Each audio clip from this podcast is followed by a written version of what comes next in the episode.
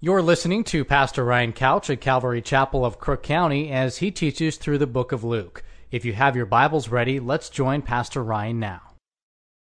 The Gospel of Luke, been studying Luke and learning from Luke, seeing Jesus in Luke since Christmas time, and, and it has absolutely just rocked my world every single week.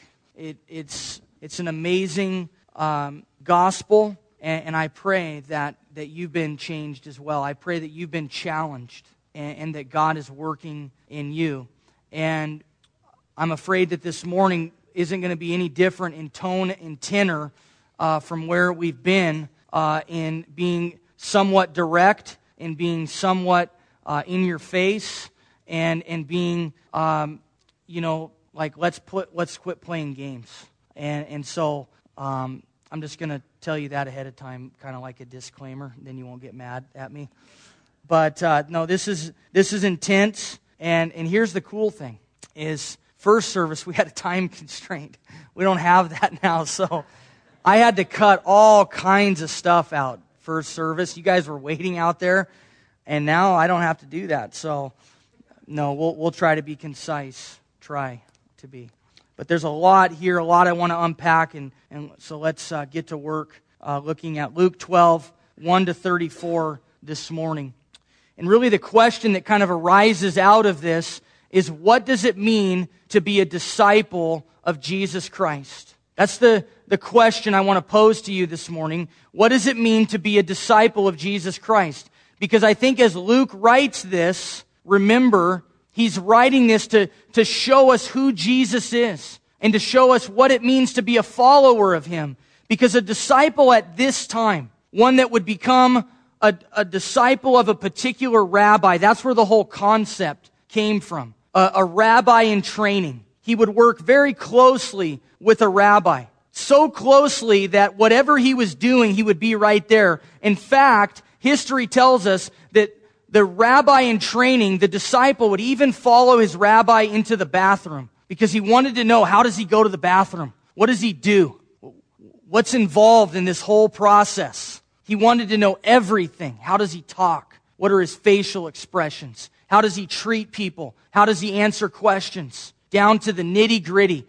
So much so that when a disciple was well trained, you would look at that disciple and you would say, you're being trained by Rabbi so and so. And when people look at our lives, you guys, as disciples, if you're a Christian here this morning, then you're a follower of Jesus Christ. If you're not a Christian here this morning, then I would ask that you would consider his offer of love and of grace. But if you are a Christian here, you're a disciple. And are you following so closely to Jesus? Are you mimicking him? Are you abiding in him? As First John says, he who says he abides in Christ must also walk just as Jesus walked. See, it takes this whole bracelet thing that says, what would Jesus do to a whole new level where you actually do it.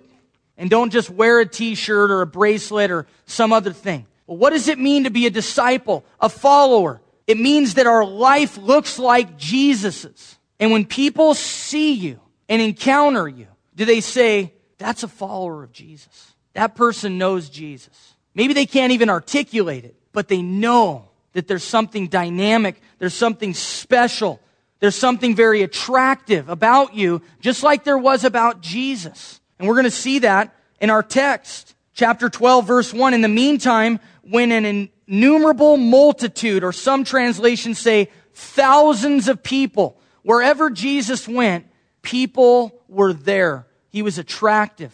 People were attracted to him. And so in our lives as disciples, our life should be attractive to people. And in verse 1, we see that Jesus is addressing his disciples, this multitude of people, so tightly grouped together so that they can get as close to Jesus as they can. Because remember, there's no PA system. So they're just crowding in, wanting to get as close to Jesus, to hear what he has to say. They're leaning on every word. And they're there. And it says, Jesus began to say to his disciples. And so in our text this morning, we're going to learn some things about what Jesus wants to say to his disciples. He's speaking in this multitude to his disciples. Certainly there were people there that weren't followers of Jesus. They were just there for a miracle. They were there to be fed. They were there because they heard this guy's real controversial and they want to know what he's about. But Jesus is speaking to his disciples. And therefore, what follows in our text this morning is going to help us to understand Jesus' thoughts about discipleship and about what it means to be his disciple. And what we're going to see is really the negative side of defining discipleship. And I hope you know that, that when you define discipleship, certainly there are things that are positive, things that you should do as a disciple. But then there are things that are negative, in other words, things that you ought not do, things that shouldn't define you. And we're going to see three of those in our text. Three things that disciples don't do. Three things. First of all, disciples aren't fake. They're not hypocrites. Secondly, disciples aren't greedy. They're not selfish. And thirdly, disciples aren't worriers. They're not riddled with anxiety and fear. They trust God. So, three things that disciples aren't they're not fake, they're not greedy, and they're not worriers. Well, let's unpack these things. In verses 1 to 12, disciples aren't fake. Jesus, speaking to his disciples, says, Beware of the leaven or the yeast of the Pharisees, which is hypocrisy. Beware. Jesus, in speaking negatively and telling us what we shouldn't be, gives us warnings.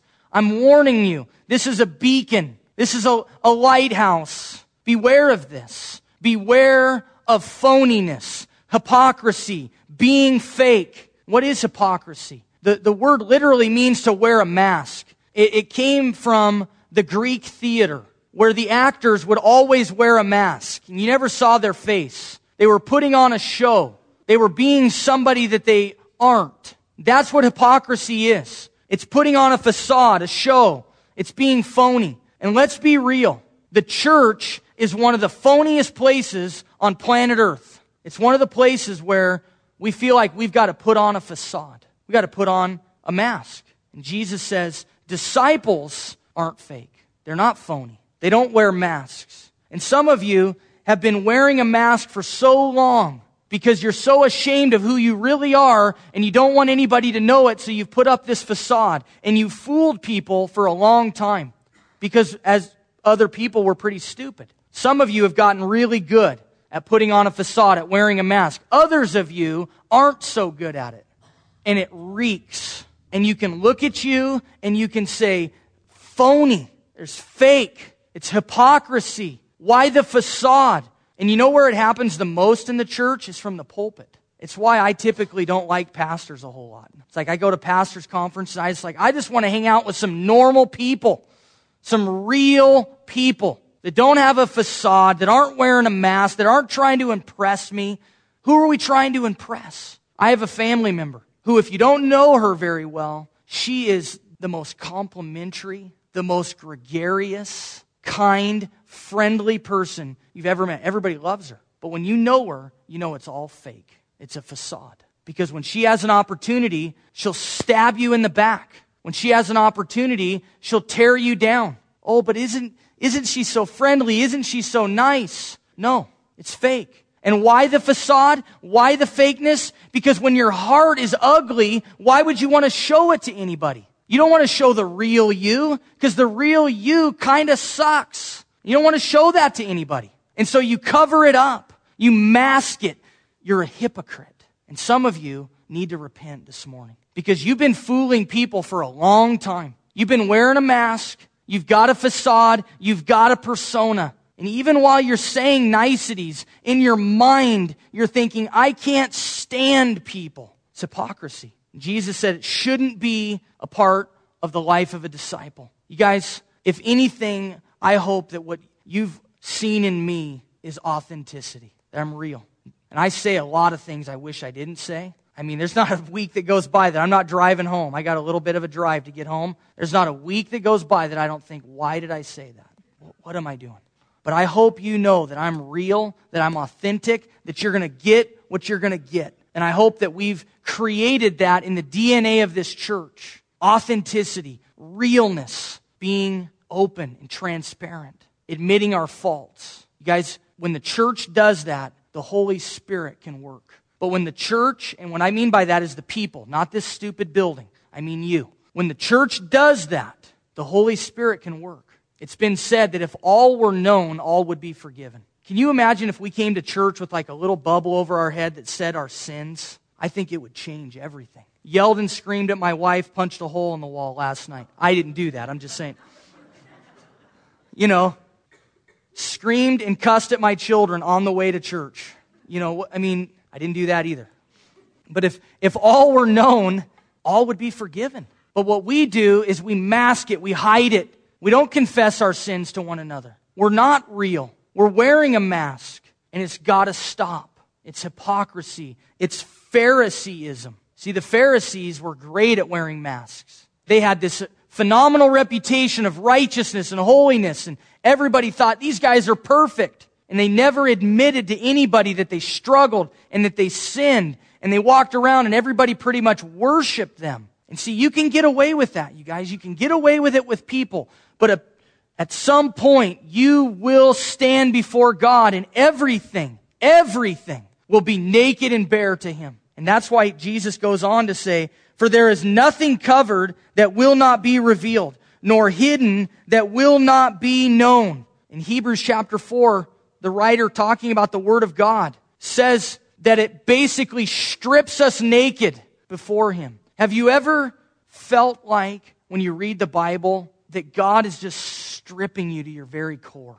In that same passage, it talks about that the Bible separates the bone and the marrow. Now, if you've ever had that happen, or if you've ever been around someone that has, I've heard it's the most excruciating, painful thing that you can ever go through to have marrow extracted from your bone. And it is painful. You guys, being real is painful. But here's your choices. You can be fake and phony before people and then stand before God and have Him say, You hypocrite. Or you can do it now and take off the mask and be real before Him because you will have to do that eventually. He sees it all. And you've been fooling people, but you're not fooling God. Therefore, whatever you have spoken in the dark will be heard in the light. Many of you say things that you would be absolutely ashamed of if they were put up on the projector in the screen here at church. You'd be absolutely ashamed. And I'm not talking about cussing. You know what? Say as many cuss words as you want to say. But when there's anger in your heart, when there's bitterness, when you're lashing out at people, when your tongue is destroying other people's lives, that's what I'm talking about. A lot of Christians are really good at taking the S word and damn and hell and other four letter words out of their vocabulary. They're really good at that. But then they replace it with slander and gossip. I'd rather you said the F word than do that. God's not happy that you got rid of a few words and then replaced it with absolute and utter filth. But you cover it up by being nice to people and uh, to their face. Now, I'm not saying be a jerk to people's face. We ought to be loving, right? I mean, that's ideal. But if you've got something to say, then just say it to them. There's this cool little invention. It's called the telephone. It's amazing. You dial the numbers, and you get a hold of somebody. You know, I've had people say, "Oh, well, I was going to talk to you, but I, you know, I couldn't get a hold of you." If you can't get a hold of me, then you're not trying very hard. And same with others. Talk to them. Tell them what you need to say. Be brave enough and courageous enough to say it to their face. Because whatever is said in the dark, it's going to come out. It will come out. People will talk about it. It's going to come back to you, and you're going to have to deal with it. And so we have to start owning our words, and we all have to work on this. We're all guilty. Whatever you have spoken in the dark will be heard in the light, and what you have spoken in the ear in inner rooms, this inner compartment in the home where they would keep their treasure and they would keep their valuables. What's been spoken in there will be proclaimed from the housetops. Essentially, what this is saying is those conversations that you have in the privacy of your own home, yeah, well, eventually they're going to be proclaimed on the TV, on the radio, in the internet. That's what it meant to be proclaimed from the housetops. They didn't have media. If you wanted to get something across, you went up on your roof and you shouted it. So essentially, it's saying those secret things, yeah, they're going to be made known. And I say to you, my friends, do not be afraid of those who kill the body and after that have no more that they can do. But I will show you whom you should fear. Fear him who after he is killed has power to cast into hell. Yes, I say to you, fear him. Are not five sparrows sold for two copper coins and not one of them is forgotten before God? But the very hairs of your head are all numbered. Do not fear, therefore. You are of more value than many sparrows. See, hypocrisy, you guys, phoniness, putting on a facade. Do you know where it comes from? It comes from the fear of man, which the proverb says is a snare. It's because you fear people. You fear what people will think of you, so you don't want to show them your heart. You fear what people will say about you. You fear your reputation. You fear that if you truly do go to that person and you talk to them and tell them what needs to be said instead of talking to others, that they will not like what you're saying, that you'll have a conflict, and that you'll actually have to deal with something rather than just talking about it. And it'll get to the, to the root of the problem, to your heart as well. And there's a fear there, a fear of man. And if you're a hypocrite, if you're phony, if you're a fake person, it's because you fear people and you don't fear God. See, if you feared God, you'd say, God, one day I'm going to stand before you and I'm going to give an account of this. So I don't want to be fake because I can't fool you. I can fool others, but I can't fool you. So God, I don't want to be fake anymore. I want to be real and I'll pay the price. If I lose my reputation, oh well. If I lose my job, oh well. If I lose my family, so be it. But I'm going to be real. My calling in life is not to win friends and influence people. My calling in life is to glorify God. And if that means that I've got to expose my heart for people to trample on, then so be it. And it hurts. It hurts a lot. People take your heart and they use it against you. And they take your authenticity and they use it against you. It happens. Believe me, it happens. But I'll settle for the alternative. I'll settle for being real and having people say whatever they want to say. Fear him who not only has the power to kill, but has the power to cast into hell. See, you're fearing people that can kill your reputation, that can kill your employment status. You're feeling, fearing people that maybe even could potentially harm you physically. Most of us aren't in any threat of being killed. But whatever it is, we're fearing man and we're fearing what he can do to us. And Jesus says, look, fear God who can not only do that, but could also send you to hell. And look, I don't like to talk about hell any more than anybody else does, but the Bible talks about it. And it's a real place. And it's literal, and it's physical, and it's not cool. And that's why we're here, is because we don't want to go to hell. And so we gave our life to Christ because we want to have relationship with God. We don't want to be separated from Him. And so we needn't shrink back from talking about it, but we need to know the reality of it that God is a holy God and that people are going to hell. And apart from Christ, that's where we're headed. And we need to have a good reminder about hell now and again. Be reminded of the judgment of God and the holiness of God. Fear Him. And this word has kind of been weakened and, you know, well, it means just to, to be reverent and it means just to kind of stand in awe. It means fear. That's what it means. Now it's tempered with the next verse. Are not five sparrows sold for two copper coins. Worthless sparrows. You know those birds that are in barns and farmers shoot them with shotguns like 10 at a time? Yeah, those sparrows. They're sold for two copper coins. Like the, the lowest denomination in the Jewish monetary system. These copper coins. Pretty much worthless. Are not one of them forgotten before God? Not one of them is forgotten. God knows every one of them. He created them. They're important to him. These sparrows that are sold for a penny. How much more you, whom he created, whom he fashioned, who he said, You are an image bearer of me. I've made you in my image. You have the opportunity to have relationship with me. If you're a Christian, the Bible says you're the temple of the Holy Spirit. God lives in you. He rules and reigns in your heart. He dwells in you. You have the opportunity to fellowship with Him. The very hairs of your head are numbered. He knows you intimately. He knows your personality. He gave it to you. He knows your height. Sometimes I wonder, you know, Lord, why, why couldn't you have made me just a little bit taller? Especially like when I'm around tall women. Then it really hurts my pride. You know, when you're looking up to a woman, you know, it's just like, oh man, Lord, why couldn't I have been like six foot?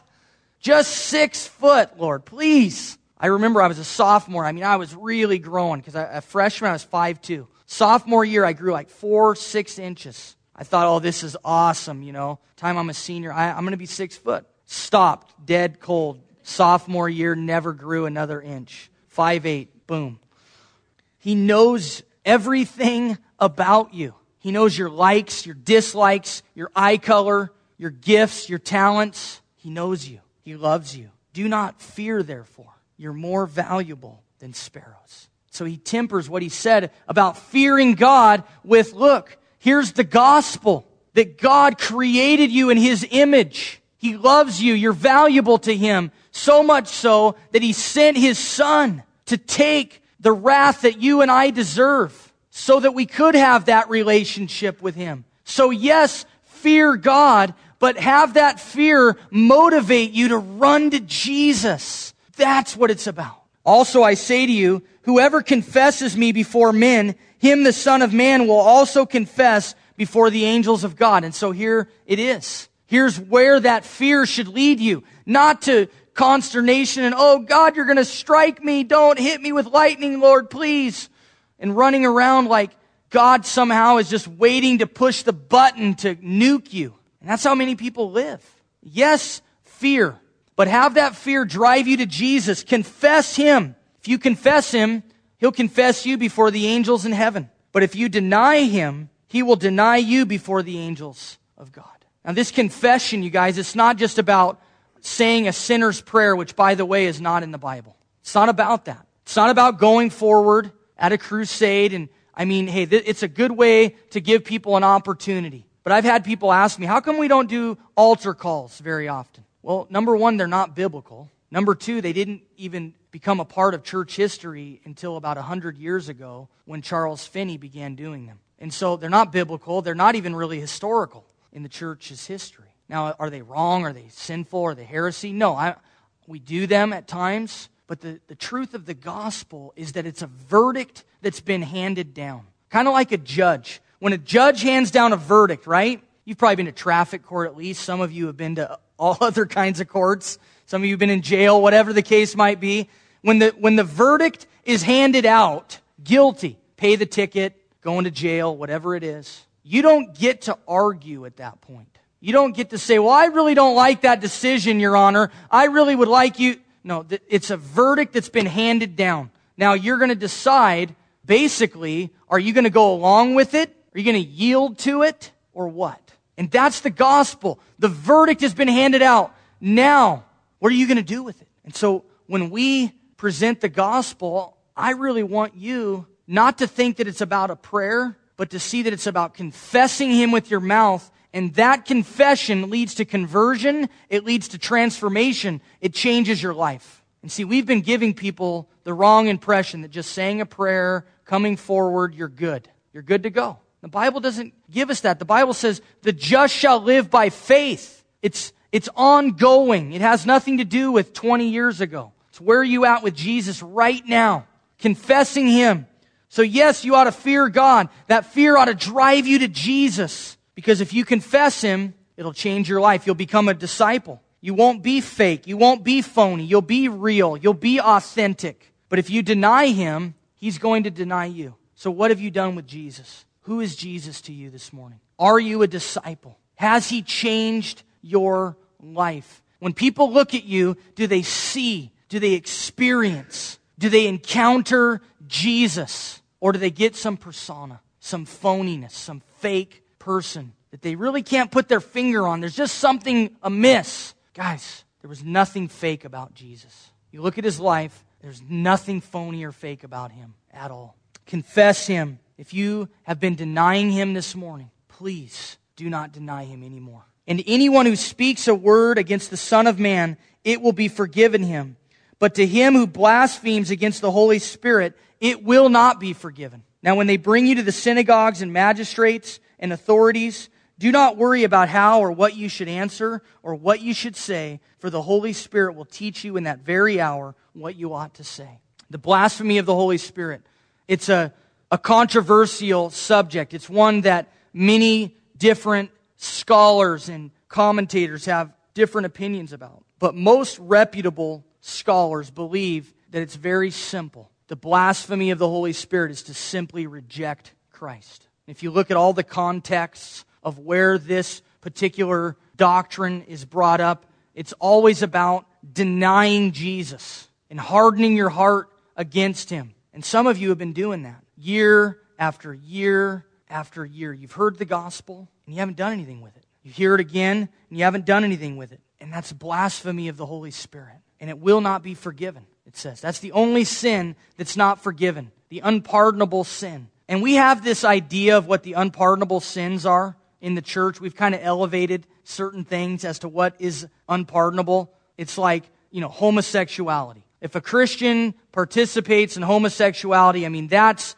really, really out there. But, I mean, if a guy runs off with his secretary, you know, at least it's heterosexual. I mean, it's kind of normal. We, kind of we kind of elevate homosexuality or or drunkenness. You know, if you see a person from church like stumbling down the street drunk, it, it just strikes you as odd. And if you see him at church the next day, it's like, wow, that's weird. But if that same person is gossiping, if you're at the store and they come up to you and they're gossiping, you don't think anything about it.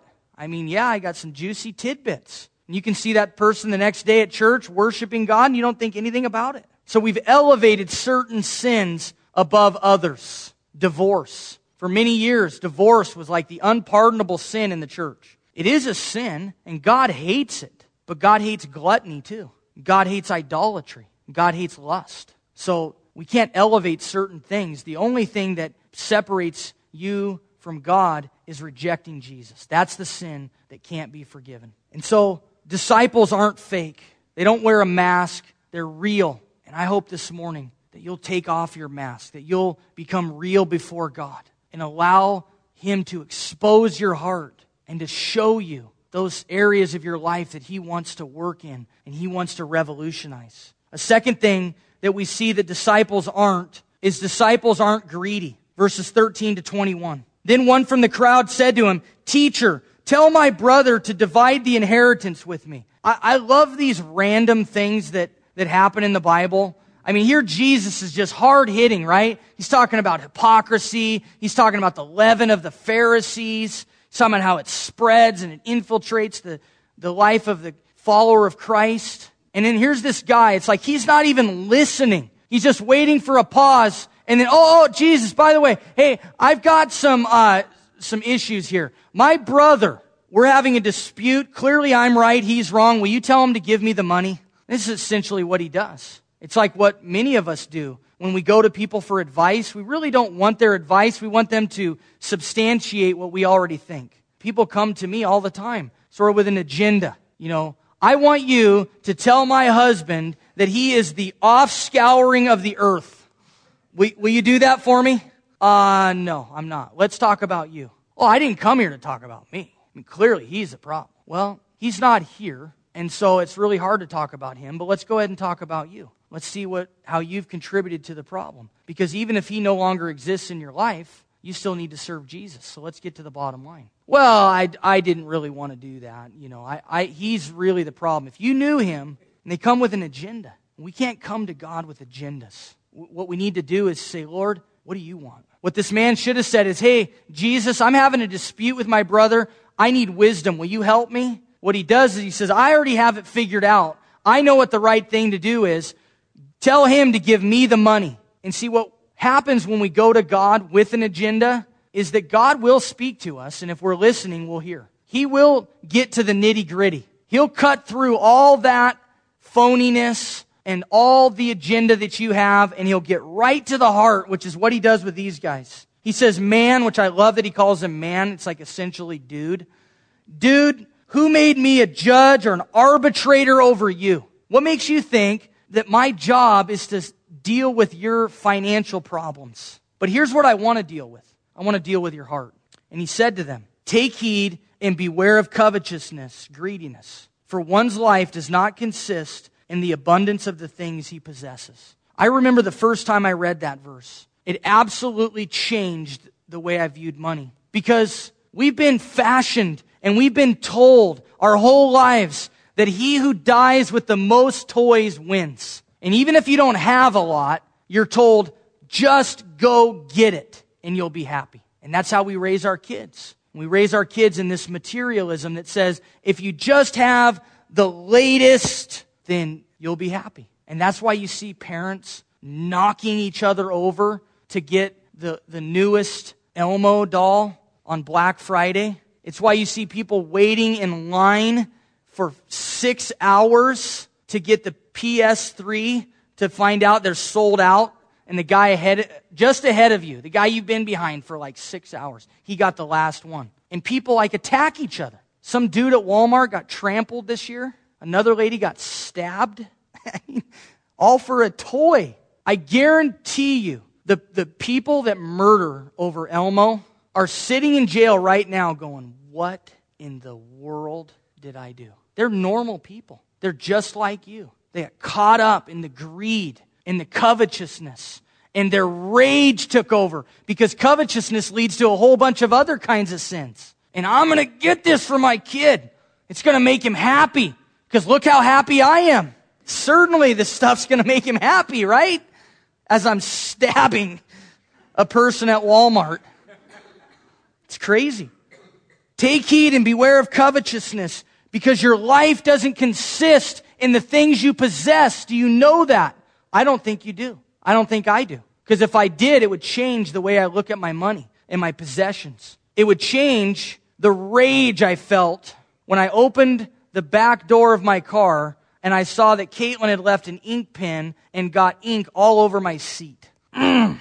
Just, I mean, ticks me off. I mean, I am anal about how my truck is kept, right? How could you do such a thing? It doesn't really matter. It's just a truck. It's just stupid. If we really weren't possessed by our possessions and we were possessing them, which is the key, you either possess your possessions or they possess you. And if you really were possessing them, then you wouldn't be so caught up in I've got to get a house. Some of you that don't own a house, I mean, I got to get one. If I get one, I'll be happy. No, you won't. You'll have a mortgage payment, you'll have property taxes, you'll have maintenance. Now, it's great to own a house, it's a wise investment. Do it if you can. But don't think it's going to make you happy. Some of you single people, if I can just find a man, I know it'll make me happy.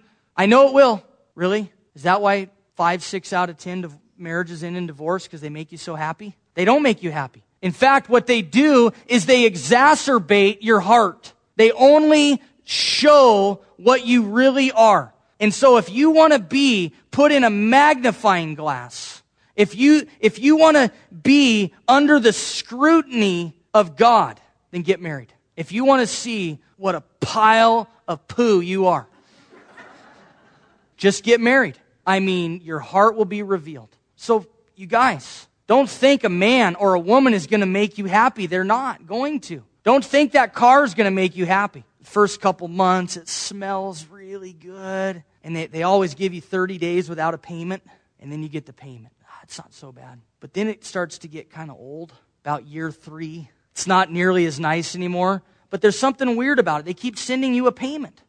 Especially when you like amortized it out over like 30 years. They do that for cars now.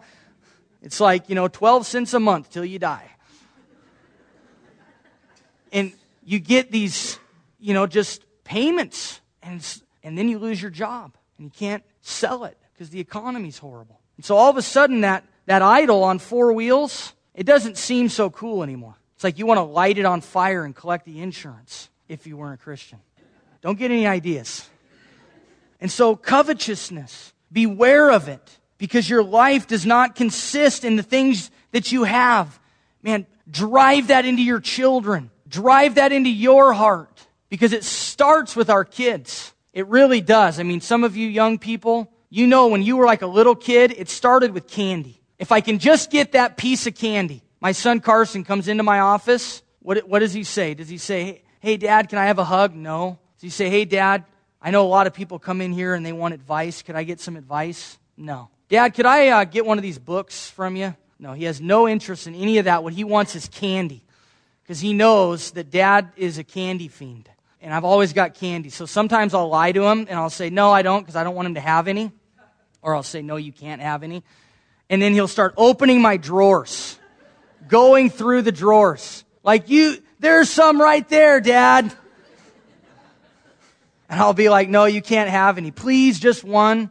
Okay, you can have one. Don't come back. Okay. Five minutes later, he'll open up the door real slow. Could I have another piece? No, you can't. Why? You know, it, one is never enough. And it doesn't end there with, as a child. I mean, that's as cheap as it gets, you know, but then it just gets progressively more expensive and more damaging. Beware of being greedy. Beware of being possessed by your possessions. And now Jesus is going to illustrate his point. It's an illustration that I think ought to change the way that we handle our money, the way that we give, the way that we look at the things that God has given us. Verse 16, it says, Jesus spoke a parable to them, saying, The ground of a certain rich man yielded plentifully. And he thought within himself, saying, What shall I do since I have no room to store my crops? I mean, this was a banner year. This was 2005 in the Central Oregon housing market. I mean, this was a boom. What am I going to do? What am I going to do with all these crops? What am I going to do with all this money?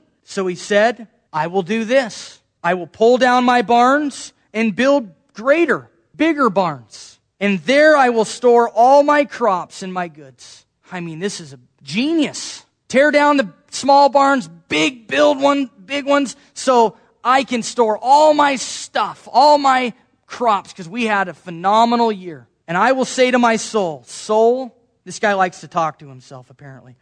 Soul, you have many goods laid up for many years. Take your ease. Eat, drink, and be merry. Had an awesome year. More crops than he knew what to do with. More money than he'd ever had. And what does he say? I'm going to build bigger barns so that I can take the next several years off. And I can kick back and I can eat to my delight. I can drink. I can party. This is awesome. And what does God say? Fool, fool. This night your soul will be required of you.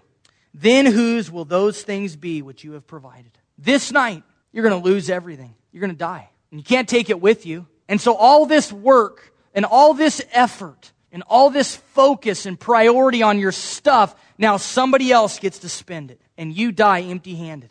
Is that the legacy you want to leave behind? Is that what you want? Is to be called a fool? Because your life was so focused on your things that you neglected people that you neglected your mission, that you neglected the glory of God, that you were seeking your kingdom and not His. Disciples aren't greedy, you guys. Disciples aren't possessed by their possessions, they possess their possessions. And it's foolish to spend your whole life seeking after something that you're inevitably going to give to somebody else. Seek first His kingdom, is what Jesus is going to tell us. So is he who lays up treasure for himself and is not rich toward God.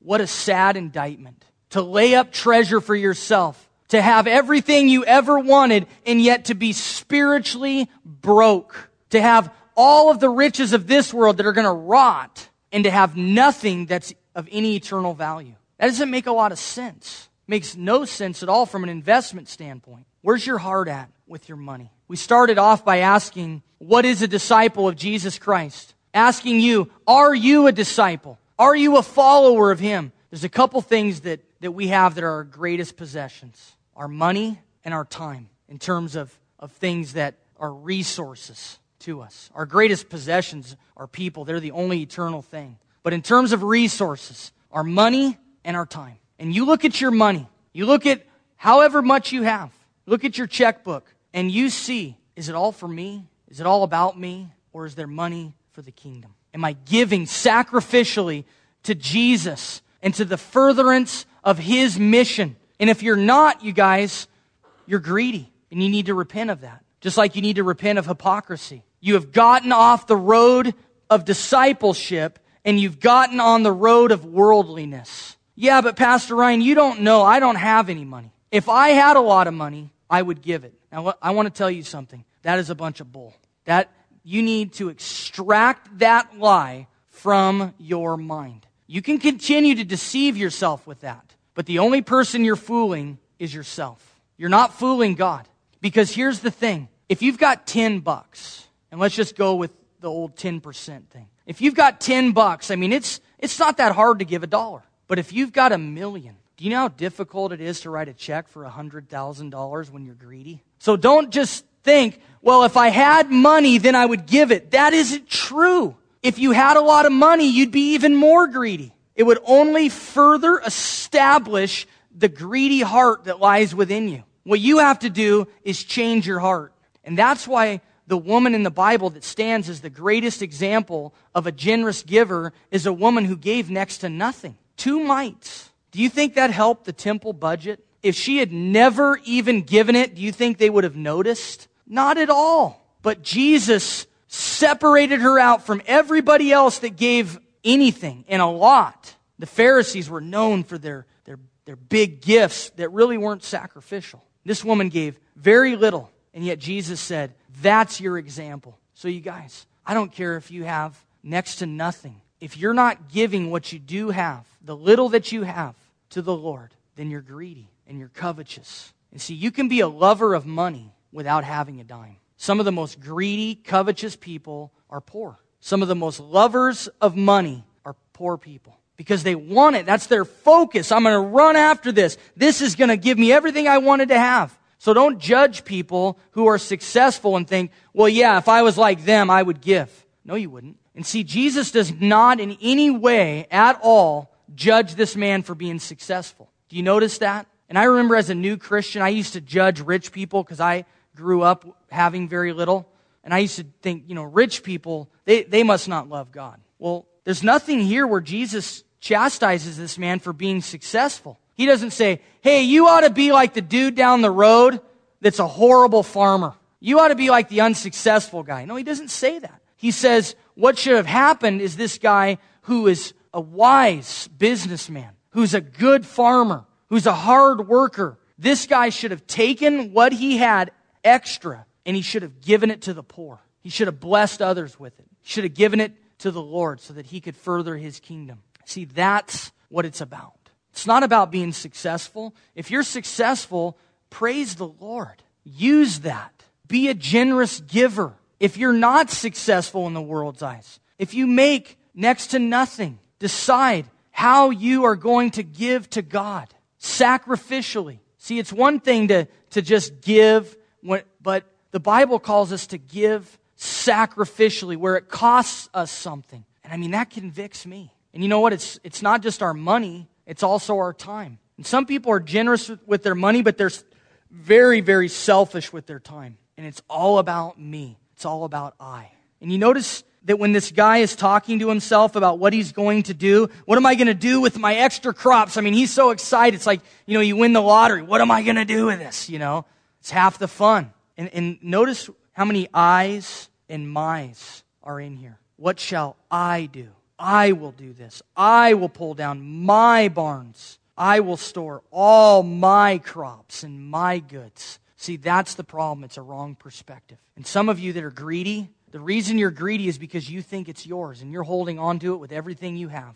This is mine. I worked hard. God, don't take this from me. I worked hard for this. And you think I'm going to give it to those lazy, no good people that are doing drugs over there? They ought to be poor. They flush their life down the toilet. That's not my problem, God. I worked hard. See, that's the elder brother syndrome. It's the elder brother syndrome that many in the church have. Many of you have it. The elder brother that when the younger brother was blessed, he was ticked. Why is he being blessed? He screwed his life up. God, I've worked hard for you. I deserve this. How could you take this from me? That's why you don't want to give. This is mine. I'm hanging on to this. And if I see a need here or there that I deem worthy, then I'll give to it. But it's under my conditions, and I get to decide where it goes and how it's spent and make sure that it's all the things that meet my criteria. And God's not pleased with that. He just says, Give. Let me take care of it. Let me worry about them and their heart and where they're at. Just be generous. Now, I'm not saying we ought to give to causes that aren't worthy. I'm just saying be generous. Don't worry about the fact that, that someone may be using that to buy something that they don't need or, or whatever. Don't worry about that you think, well, those, those people that are receiving free meals, they really ought to be working. Just let God deal with that. Be generous. Don't be a greedy person. Give, and you'll be blessed. A fool is one who hoards and is selfish and ends up having nothing to show for it, even in eternity. Lays up treasure for himself and is poor toward God. What a sad indictment. The third thing, quickly disciples aren't worriers. Then he said to his disciples, Therefore I say to you, do not worry about your life, what you will eat, nor about the body, what you will put on. Life is more than food, and the body is more than clothing. Consider the ravens, for they neither sow nor reap, which have neither storehouse nor barn, and God feeds them. Of how much more value are you than the birds? The same illustration he gave earlier about the ravens. If God feeds the or the sparrows. And now he's using the ravens, who were the lowest of the animal kind, really. They were unclean. They're the stupid birds that terrorize your picnics. They eat out of your dumpster. They make a mess with the garbage. Those birds, they're valuable to God, even though they were unclean. Consider them. They don't sow, they don't reap, they don't have barns, and yet God feeds them. Of how much more value are you than the birds. Don't worry about these things. God's going to take care of you, just like He does the animals. And you're one of His image bearers. How much more will He take care of you? And which of you, by worrying, can add one cubit to his stature? Now, I think this is actually poorly translated in the King James, in New King James. It's probably better translated, can add one hour to the span of his life. In fact, studies have shown that worry does just the opposite. If you're a worrier, if you're a person who's just riddled with anxiety, someone who is constantly stressed out and trying to f- figure out stuff that you have no control of, staying up at night, you might as well be like a chain smoker. It's that bad on your heart, is what studies have shown. It just absolutely terrorizes your body. And so, which of you, by worrying, can add an hour to your life, can do anything of any value? It, it doesn't. Worry accomplishes nothing. If you then are not able to do the least, why are you anxious for the rest? Consider the lilies, how they grow. They neither toil nor spin. They're not working hard. They're not, ah, you know, I can do this. I gotta. And I say to you, even Solomon in all his glory was not arrayed like one of these. They don't even try. And yet they're just beautiful. If then God so clothes the grass, which today is in the field and tomorrow is thrown into the oven, if God cares about the grass, that tomorrow is going to get mowed and sucked into a bag and dumped out behind the tree or burned in the fire, why would He not care for you? Why would He not provide for you? How much more will He clothe you, O you of little faith?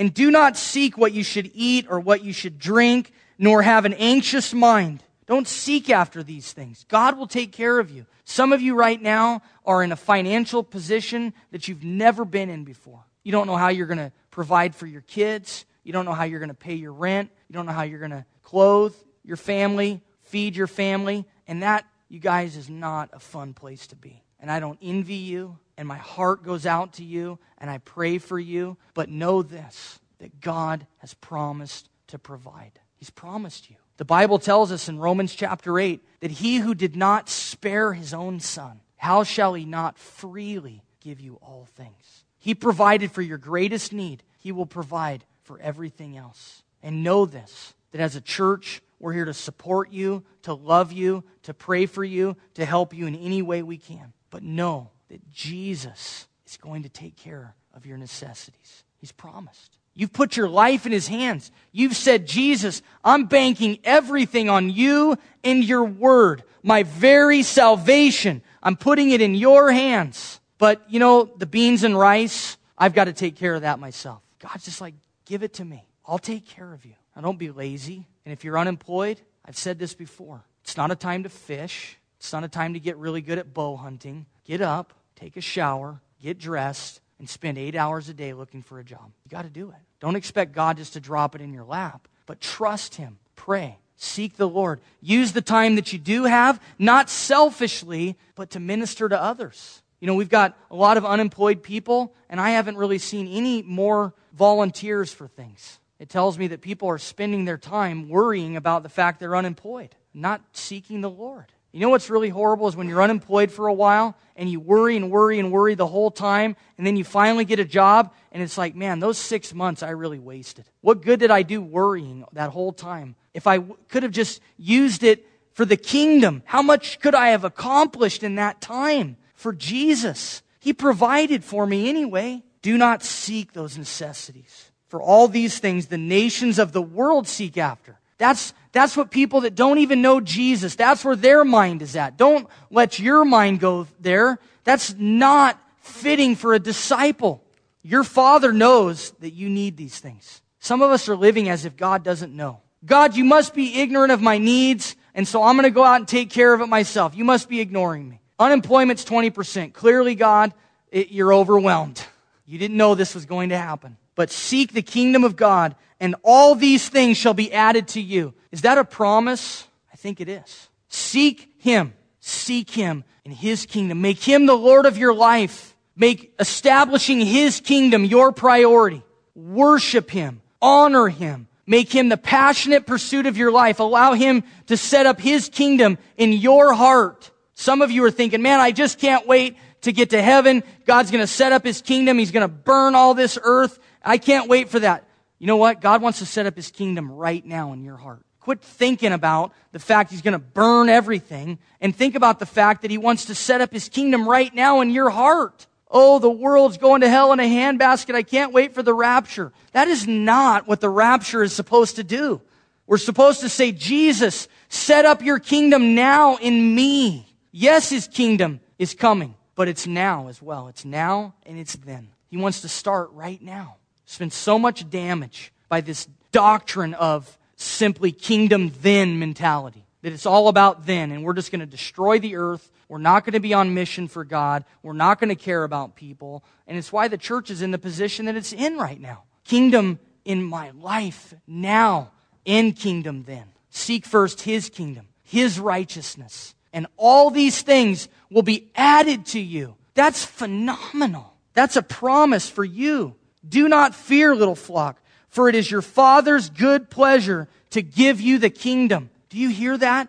It's your Father's good pleasure to give you the kingdom. He doesn't want to hold anything back from you. He wants to bless you with every spiritual blessing in the heavenly places, but you're looking at the wrong stuff. He wants to give you the most important thing. Will you receive it? It's His good pleasure to do so. Sell what you have and give alms. Provide yourselves money bags which do not grow old, a treasure in the heavens that does not fail, where no thief approaches nor moth destroys. For where your treasure is, there your heart will be also. Where's your treasure? Where's your priority? Are you a disciple of Jesus Christ? If you are, it'll be very apparent to you. If you are, you won't be fake, you won't be greedy, and you won't be a worrier. I mean, I don't know about you, but that convicts me. And conviction, you guys, shouldn't lead to condemnation. I don't want you to leave here going, oh man, Ryan made me feel bad again. I'm horrible.